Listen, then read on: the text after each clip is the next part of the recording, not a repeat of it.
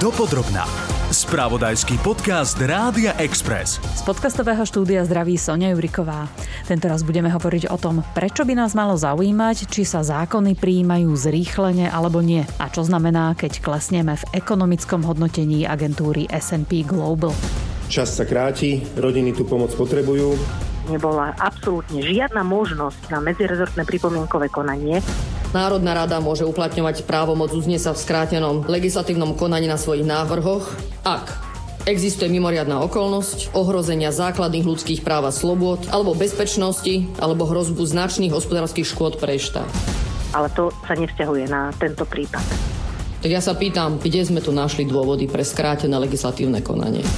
Parlament posunul do druhého čítania protiinflačný balík pomoci rodinám. Jeho problematickosť z pohľadu adresnosti alebo efektivity komentujú politici aj odborníci, ale nás bude zaujímať to, Aké veľké je riziko, že ho ústavný súd zruší, keďže neprebehlo štandardným medzirezortným pripomienkovým konaním a uvedieme pár príkladov, keď niektoré zákony naozaj mali dosť krátky život práve preto, že ich poslanci schválili takým nezvyčajným zrýchleným postupom a zamyslíme sa aj nad tým, ako to súvisí s našim hodnotením ekonomickej stability. V nej sa totiž Slovensko prepadlo z výhľadovej kategórie stabilné do skupiny negatívne.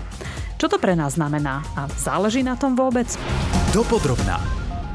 Začníme po poriadku. Napriek politickému ukazovaniu prstom na iných sa asi nenájde strana, ktorá by naozaj tvrdila, že ľuďom netreba pomôcť so zvládnutím inflácie. Ministerka spravodlivosti Mária Kolíková však upozorňuje, že kým ministri a poslanci sa dohadujú na tom, ako by tá pomoc mala vyzerať, podľa niektorých právnikov nie je v poriadku už samotný proces rozhodovania o pomoci za stovky miliónov či dokonca viac než miliardu eur. Ja si myslím, že to je hrubé naozaj lámanie cez koleno celej koalície. Minister financií Igor Matovič to vidí inak a na to, aby balík pomoci rodinám prešiel do druhého čítania aj bez hlasov SAS, využil podporu nezaradených poslancov z kandidátky Kotlebovcov. Keď mi teraz niekto bude hovoriť, že som najväčší fašista na Slovensku, budem, ale pre mňa sa výsledok ráta. Podľa Evy Kováčechovej z Via Juris však na postupoch záleží a pripomína, že na priveľmi časté príjmanie zákonov v neštandardnom zrýchlenom režime môžeme nakoniec doplatiť. Skrátené legislatívne konanie znamená, že všetky lehoty, ktoré sú stanovené pre riadny legislatívny proces, v tomto prípade neplatia. Nevznikne ani priestor preto, aby verejnosť sa mohla oboznámiť s návrhom zákona, ktorý sa má prijať. Jednak poslanci samozrejme, a tým myslím všetkých poslancov, teda koaliční ako aj opoziční. A všetky tieto skupiny v riadnom legislatívnom procese majú priestor na to, aby mohli dávať pripomienky, aby ho mohli prípadne sa pokúsiť vylepšiť. To znamená, že vlastne zákon ktorý sa za bežných okolností prijíma v rozsahu e, niekoľkých týždňov, sa môže prijať e, v priebehu jedného dňa. Keď prijímame zákony v takomto neštandardnom, zrýchlenom konaní, tak sa môže stať, že ich ústavný súd vyhodnotí, ako že nie sú v poriadku a dokonca ich zruší. Stalo sa to už niekedy? V podmienkach Slovenského ústavného súdu sa to doposiaľ nestalo, ale Stalo sa opakovane, že ústavný súd už sa vyjadril vo svojom odôvodnení, že to, že neboli splnené podmienky pre skrátené legislatívne konanie je, alebo respektíve môže byť ústavným problémom. Naproti tomu v Českej republike už ústavný súd dokonca opakovane rozhodol, že to, že bol nejaký zákon prijatý v skrátenom legislatívnom konaní bez toho, aby boli splnené podmienky, je dôvodom na to, aby ho ústavný súd zrušil. Akých zákonov sa to týkalo? Taký balíček novelizačných zákonov týkajúcich sa sociálnej oblasti. Ďalší sa týkal, myslím, že stavebného sporenia. Ako hodnotíte toto rozhodnutie nášho ústavného súdu, respektíve vyjadrenie? Ono to bolo opakovanie už. Ukazuje to, že to nastavenie nášho ústavného súdu je zrejme skôr opatrné. Kým ústavný súd je opatrný, tak naši poslanci podľa všetkého sú, sú odvážni, lebo napriek týmto opakovaným upozorneniam si z toho až tak veľa nerobia. Aspoň máme ten pocit. Áno, považujem to za veľmi smutné, lebo pohrdajú nielen svojimi kolegami v parlamente, ale pohrdajú vlastne všetkými občanmi čo vás na tom tak najviac vyrušuje? Lebo ten argument je, že teraz sa rozhodujeme o pomoci rodinám. To je veľmi ušľachtilý cieľ. Určite. Uľahčeniu života e, rodinám s deťmi je dôležité, ale prvé, čo by mali robiť e, politici a poslanci, je rešpektovať zákony, ktoré prijali a teda postupovať v riadnom legislatívnom procese. A to zvlášť v prípadoch, ktoré sa týkajú veľkého množstva ľudí, ktoré znamenajú pomerne veľkú e, záťaž pre štátny rozpočet. Toľko Eva Kováčechová z Via Juris. Ďakujem za rozhovor. Ďakujem aj ja. Dovidenia. Dopodrobná. Varovný signál, že v rozhodovaní netreba pri veľmi partizánčiť, vyslala aj agentúra Standard Poor's, ktorú poznáme vďaka rebríčku S&P Global. Ten hodnotí ekonomickú stabilitu a tým pádom aj dôveryhodnosť krajín, aj výhľad pre potenciálnych investorov, či to s danou krajinou pôjde dobrým smerom alebo naopak dole vodou. No a my sme sa tam zo zóny stabilné dostali do kategórie negatívne, čo prirodzene nepoteší. V predpovedi ako sa bude vyvíjať naše HDP, nám Standard Poor's pred začiatkom vojny na Ukrajine veštila rast 4,7% HDP. A teraz len 2,1, čo je prepad o viac než polovicu. Ako veľmi by nás to malo znepokojovať? Pýtam sa makroekonóma Michala Lehutu z VUB. Zatiaľ to nie je zníženie známky dôveryhodnosti ako dlžníka, je to len zníženie výhľadu zo stabilného na, na negatívny a súvisí s tým zhoršením hospodárskej situácie s vojnou na Ukrajine a sankciami a ich dôsledkami, ktoré môžu výrazne poškodiť e, slovenský priemysel napríklad, keď sa znova výrazne zhoršujú problémy s dodávkami rôznych e, komponentov alebo komodít. Jedným z dôvodov, prečo sa nám zahoršilo to hodnotenie, je vojna na Ukrajine a to znamená, že aj všetkým ostatným sa ale zhoršilo, hej? Všetkým ostatným sa výhľad nezhoršil. Keď som sa pozeral, tak v máji dala negatívny výhľad e,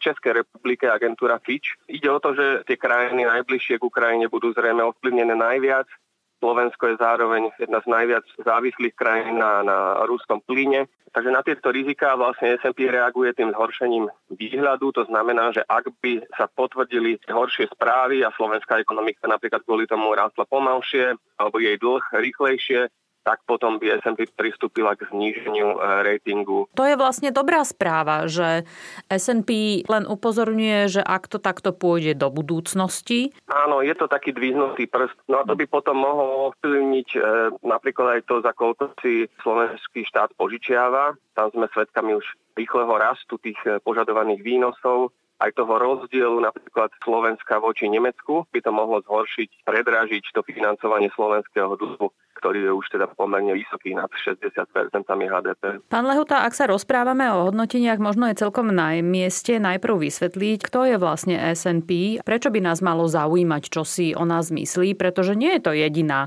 takáto inštitúcia. V Spojených štátoch je ešte Moody, alebo vy ste spomínali Fitch, sú aj čínske alebo japonské agentúry. Ano. Často tie hodnotenia pripomínajú, dajme tomu, energetické triedy, ako máme pri hodnotení, dajme tomu, chlad chladničiek, že už nestačí iba jedno A, ale je tam tých A a niekoľko a môže byť plus alebo bez plusu. Áno, tak uh, Standard Poor's je jedna z tých troch hlavných svetových ratingových agentúr, na ktoré sa vlastne obracajú mnohí finanční investori, ale aj samotné firmy, aby tí účastníci toho trhu mali prehľad o tom, akí spolahliví alebo akí nebezpeční alebo bezpeční dlžníci sú. A od toho sa potom vyjajú aj rôzne investície, napríklad aj bank, ktoré financujú hypotéky tým, že, že vydávajú tzv. kryté dlhopisy. S&P zároveň ukazuje, že čo môže byť problematické pre Slovensko, pre nás.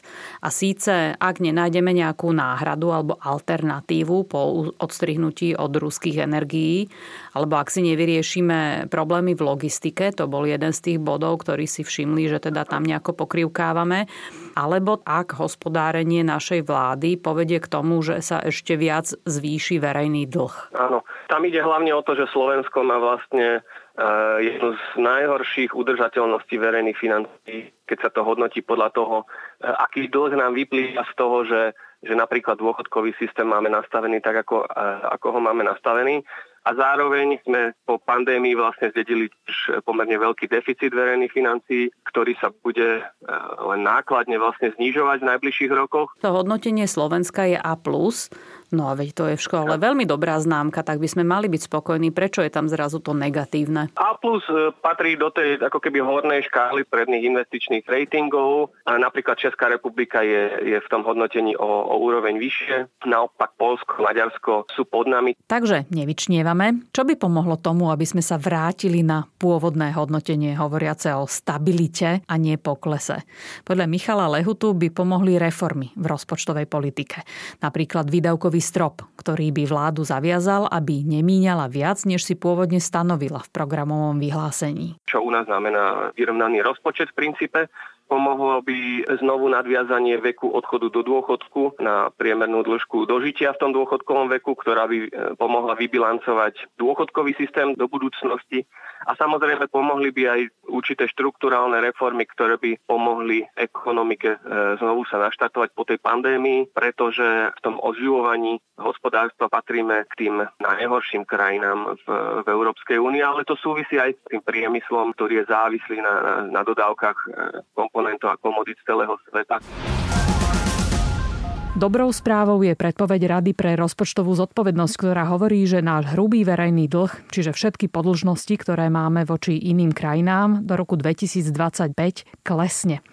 Riaditeľ Rady Jan Todt bol takmer nadšený. Treba povedať, že najmä ako dopadol rozpočet v minulom roku nás pozitívne prekvapilo. Pokiaľ odhľadneme od jednorazových opatrení s pandémiou, tak ten tzv. trvalý deficit, štrukturálny deficit, dosiahol úroveň predkrízovú, predpandemickú, e, niečo okolo 2% HDP. Keď sme si e, spravili ten výpočet, ako vyzeral od konca roku 2021, tak to znižovanie nám vychádzalo relatívne prudké. Prudké znižovanie slovenského dlhu voči svetu do roku 2025 v číslach znamená zo 62% na 50%.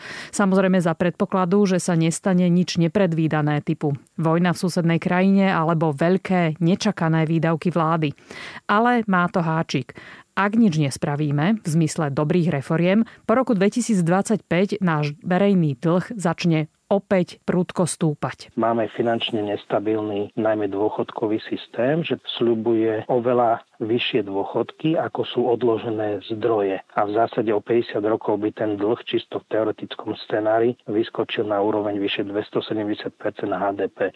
On by sa tam nedostal, pretože finančné trhy by nás prestali financovať už pri výrazne nižších úrovniach dlhu. To je čisto modelový predpoklad aby sme ukázali, že ten finančne nestabilný dôchodkový systém spôsobuje také tie dlhodobejšie problémy. Čiže pokiaľ e, sa nespraví dôchodková reforma, kde ten hlavný stabilizačný mechanizmus je postupné, veľmi pozvolné, pomaličký nárast veku odchodu do dôchodku, ten vekový automat, aby každá generácia bola na dôchodku rovnako dlho. Tým pádom by to financovanie tých slúbených dôchodkov očerpávalo stále viac a viac zdrojov, prejavilo by sa to v nadmernom zadlžovaní. Pán Todd, keby to bolo na vás, čo by ste urobili, aby sme sa tam nedostali do tej zlej situácie? Úplne kľúčová je dôchodková reforma. To je jedna noha tej dlhodobej udržateľnosti, ale určite netreba zabúdať aj na samotný rozpočet,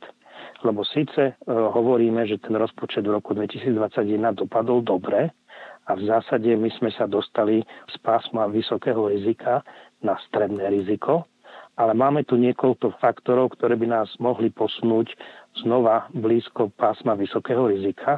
Sú niektoré objektívne, ako bola pandémia, e, rusko-ukrajinský konflikt, ale s tým nič neurobíme. Ale v rukách máme hospodárskú politiku, to znamená, že ak vláda chce prijať napríklad silné prorodinné opatrenia, mala by to príjmať len vtedy, kedy ich bude mať plne prefinancované. Problém toho navrhovaného balíka pomoci dlho bolo, že ľudia nemali, ani odborníci nemali veľmi šancu sa k nemu vyjadrovať, lebo nepoznali detaily. Máte k tomu nejaké hodnotiace stanovisko? Pripravujeme komplexné nacenenie týchto opatrení, kde zatiaľ máme teda stranu výdavkov. Tam tie opatrenia znamenajú silnejší nárast príjmov práve pre tie nízkopríjmové domácnosti s deťmi. Na druhej strane stále čakáme na detaily ako budú tieto opatrenia prefinancované. Podľa toho, čo hovoríte, pán Todd, čiže nemal Richard Sulík pravdu, keď hovoril o tom, že takto navrhovaný balík bohatým dáva a chudobným berie? Myslím si, že z pohľadu zmeny životnej úrovne ten najlepší indikátor je percentuálny nárast príjmov a naozaj nám vychádza, že ten percentuálny nárast príjmov bude v nízkopríjmových jednoznačne vyšší, pretože 100 eur samozrejme znamená oveľa viac pozitívnejšiu zmenu pre nízkopríjmové domácnosti, ako znamená 100 eur pre vysokopríjmové domácnosti. Samozrejme, ale pri pokladni v potravinách je stovka ako stovka. Áno, ale tie nízkopríjmové domácnosti majú oveľa nižšie výdavky a tým pádom tých 100 eur vám dokáže zvýšiť životnú úroveň oveľa viac, keď máte málo, ako keď tie výdavky už máte vysoké. A ešte posledná otázka. V týchto prognózach, ktoré Rada pre rozpočtovú zodpovednosť predpovedá na to, ako sa bude vyvíjať náš verejný dlh, aká je pravdepodobnosť, že sa mýlite? Náš prepočet je čisto technicky na základe predpokladu, že verejné financie budú sa riadiť autopilotom bez príjmania akejkoľvek novej legislatívy a zároveň, že v budúcnosti sa nevyskytnú ani negatívne šoky, ako bola napríklad pandémia alebo rusko-ukrajinský konflikt, ani pozitívne, ako by mohlo byť objavenie nejakých nových technológií, ktoré by výraznejšie zvýšili rast ekonomiky.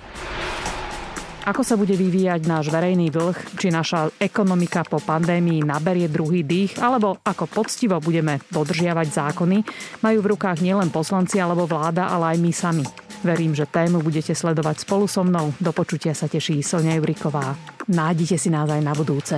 Počúvali ste podcast Dopodrobna, ktorý pre vás pripravil spravodajský tým Rádia Express. Ďalšie epizódy nájdete na Podmaze a po všetkých podcastových aplikáciách.